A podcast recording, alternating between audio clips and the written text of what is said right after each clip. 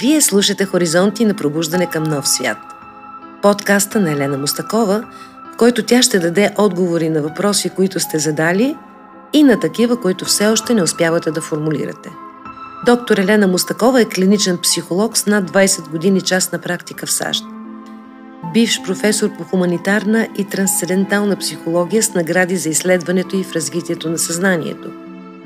Тя е уважаван лектор в много страни и световни форуми – и автор на три книги, последната от които, Обединяващо световно лечение, получи престижната литературна награда Наутилус 2022. Доктор Мустакова е дълбоко съпричастна на проблемите на съвременния човек.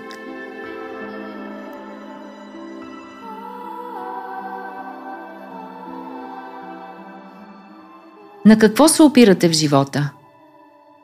Здравейте отново!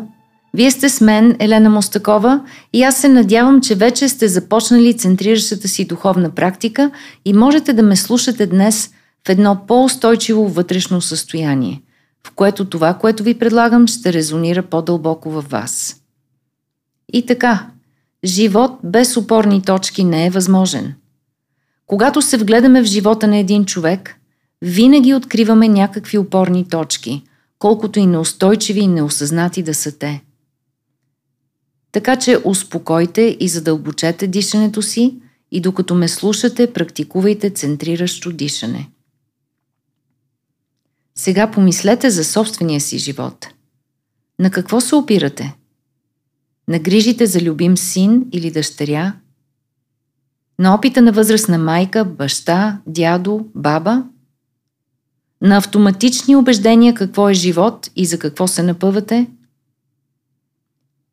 или на представата, че ако сме добри хора, животът ще ни постъди.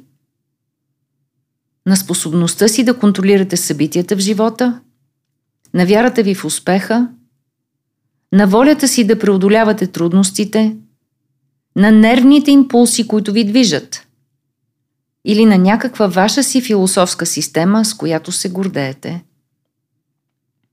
Колко често чувате себе си или някой друг да прави обобщаващи присъди към други групи хора? Евреи, украинци, американци, роми или чернокожи? Определени политически групи или други? И да доказва основателността на презрението си към тях. До каква степен тези автоматични предразсъдъци определят отношенията и разговорите ви? До каква степен са автоматични собствените ви отношения към нещата от живота. Като се замислите, сами забелязвате колко произволни са често тези опорни точки. Нищо чудно, че те водят до поведение, което изглежда на другите противоречиво и ирационално и създава социален хаос. За повечето от нас, поведението на околните не вдъхва доверие. Същото се отнася и за религиозните вярвания – които са повече плод на предания и интерпретации, наслоени от много поколения, отколкото универсални духовни истини. При по-внимателно вглеждане се открива дълбока противоречивост между ученията за любов и прошка и осъдителното религиозно отношение към най-различни групи от хора. Но каква е альтернативата? Има ли такава? Справедливото и осъзнато избиране на опорни точки в живота започва с дълбоко слушане. Какво значи дълбоко слушане?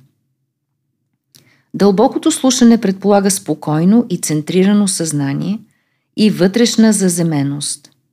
В това състояние сърцето е отворено и синхронизирано с мозъка. Възприятията са холистични, цялостни, нефрагментирани. Тогава вместо да се хващаме за всяка дума, проникваме в смисъла и чувството на изказа. Виждаме есенцията и разграничаваме принципа заложен в твърдението. Когато се вслушваме дълбоко в живота, забелязваме, че хората стават много по-чувствителни и възприемчиви, когато са край леглото на умиращ близък човек или са тежко болни. Тогава като че ли усещат полаха на вечността, отихват и виждат живота в неговата цялост. Споровете и осъждането стават безсмислени, душата търси пристан, на който може да се довери. Както забелязва известният изследовател на междукултурни митологии и сравнителна религия Хюстън Смит, хората винаги са имали нужда от нещо, което да обичат и боготворят. Нещо, на което да служат. Търсенето на такива обекти, достойни за доверие, е цялата човешка история. В епохата на материализма и научния редукционизъм, обектите на боготворене са станали доста дребни и неустойчиви, предимно външни.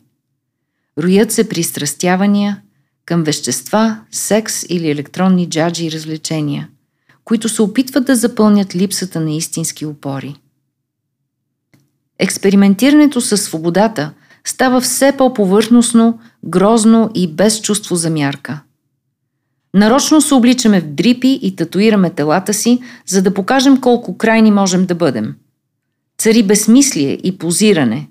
Хората се страхуват от тишината и я запълват с шумове и стимули. Отихваме сякаш само когато се изправим през живота и смъртта.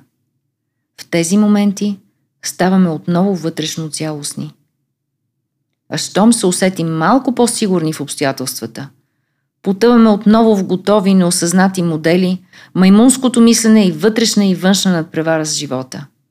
Загубваме чувствителност, потъваме в автоматизъм. Ето, че започвате да забелязвате как участвате в създаването на живота, който живеете. А сега да продължим да оглеждаме нещата спокойно и дълбоко. Все повече хора в света търсят универсални духовни истини, които имат принципен характер и могат да ръководят. Оказва се, че тези духовни истини са общата основа на всички религии, на всички духовни учения, а сега вече и на напредналата наука. Тези принципи имат както дълбоко субективно усещане, така и универсална приложимост. Например, до леглото на умиращия ми баща усетих единството на живота и преминаването нататък, което ние наричаме смърт. Видях живота му на филмова лента, не хронологично, а като разгръщане на душата му по пътя на много напрежение и противоречия, но винаги търсейки истината, търсейки доброто и правилното. Неговите отправни точки за истина бяха патриархални и си имаха своите ограничения и скрити несправедливости – но той вярваше в усилието към справедливост и това го ръководеше. Дори тогава, когато нямаше емоционалната интелигентност да разбере преживяванията и търсенията на околните. Той имаше уважение към труда на хората и беше уважаван заради съвестността, с която живя. Сякаш прозрях развитието му през всичките му разочарования и претърпени несправедливости, включително турмоза на тоталитарното псевдокомунистическо общество. Видях избухванията му, но видях и достоинството на усилията му да намери път. Като на картина видях принципа на развитието на съзнанието в този живот и разбрах, че той е живял добре, истински и преминаването му нататък е благословено, макар и нелеко. Разбрах също, как заедно с него си отива един патриархален свят – който имаше устойчивост, но който вече трябва да се преосмисли от гледна точка на справедливост към всички групи хора и цялата планета в 21 век. Разбрах, че справедливостта е еволюционен процес, както и лично развитие. Разбрах какво казва единното духовно учение за смисъла на този живот, като еволюция на съзнанието по посока на все по-широки кръгове на единството. Осъзнах, че опорните ми точки са били моделите на баща ми и на дядовците ми за достоинство и истина, както и на майка ми и бабите ми за любов и преданост. А заедно с това и търсенето на по-обхватна и справедлива истина и любов. В следващия епизод ще говорим за развитието. Но днес е важно да осмислим опорите си. Във всеки живот има примери на достоинство и обич – както и на ценности, предадени от поколенията, които сега се оказват твърде тесни и противоречиви. Наша е свободата да преосмислим и да изберем осъзнато на каква основа стъпваме и от каква основа говорим на децата си. Например, в местната градинка в София вечер се събират майки, бащи и деца на всякакви възрасти и се разтушват с общуване. И знаете ли как играят някои от децата от 5 до 12 годишна възраст? Като стрелят един друг и стрелят родителите си с детски автоматични пушки. Това прилича ли ви на осъзнато родителство, което подготвя децата за смислено участие в 21 век? За да бъде устойчив светът на 21 век е нужно осъзнато да се опрем на най-доброто и истинското от поколенията, както и на преосмислене, което отговаря на неимоверно разширените хоризонти на новото хилядолетие. Например, нужно е да разграничим между сила и насилие. Силата трябва да се развива, а насилието като форма на състезание за власт е отживяла времето си и вече неустойчива форма на социални взаимоотношения. Също така днес ние знаем, че планетната криза, климатична и екологична, се дължи на механичното отношение на много поколения към планетните ресурси. Баща ми обръщаше известно внимание на тези неща, но нямаше всеобхватното познание, което имаме днес. Сега се учим как да използваме внимателно ресурси като води, електричество, животински продукти – Учим се да не замърсяваме средата си, като хвърляме навсякъде фасове, хартийки и пластмасови чашки, да не използваме изкуствени торове и синтетични препарати, които тровят живия свят наоколо и така нататък.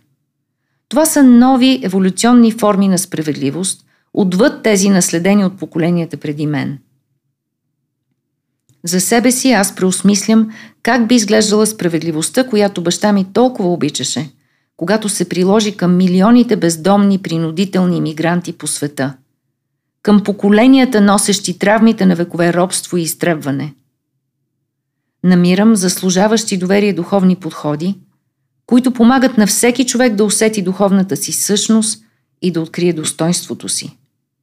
Такива образователни общности олицетворяват за мен справедливостта на следващия, планетен еволюционен етап – Важна опора за мен е също принципът, че всички търпим развитие и то често е много неравно и има мътни периоди.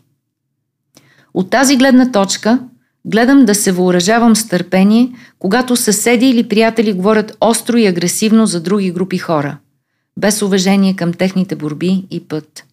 Или когато една религиозна група нарича друга секта и успорва правото и на истинност – Еволюционната перспектива също ми помага да разграничавам различните нива на развитие на съзнанието и съответно различните нива на истина.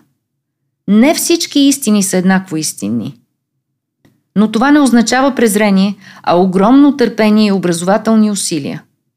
Като например този подкаст. Това са примери за принципни духовни опори. Всеки човек има възможност да преосмисли своите да разграничи тези, които са автоматични и вече не подлежат на сериозен анализ, от тези, които го извеждат напред към развитие на съзнанието. С вас бях аз, Елена Мостакова, и ви пожелавам на добър час в това преосмислене. Въпросите си пишете на e.m.mustakova.gmail.com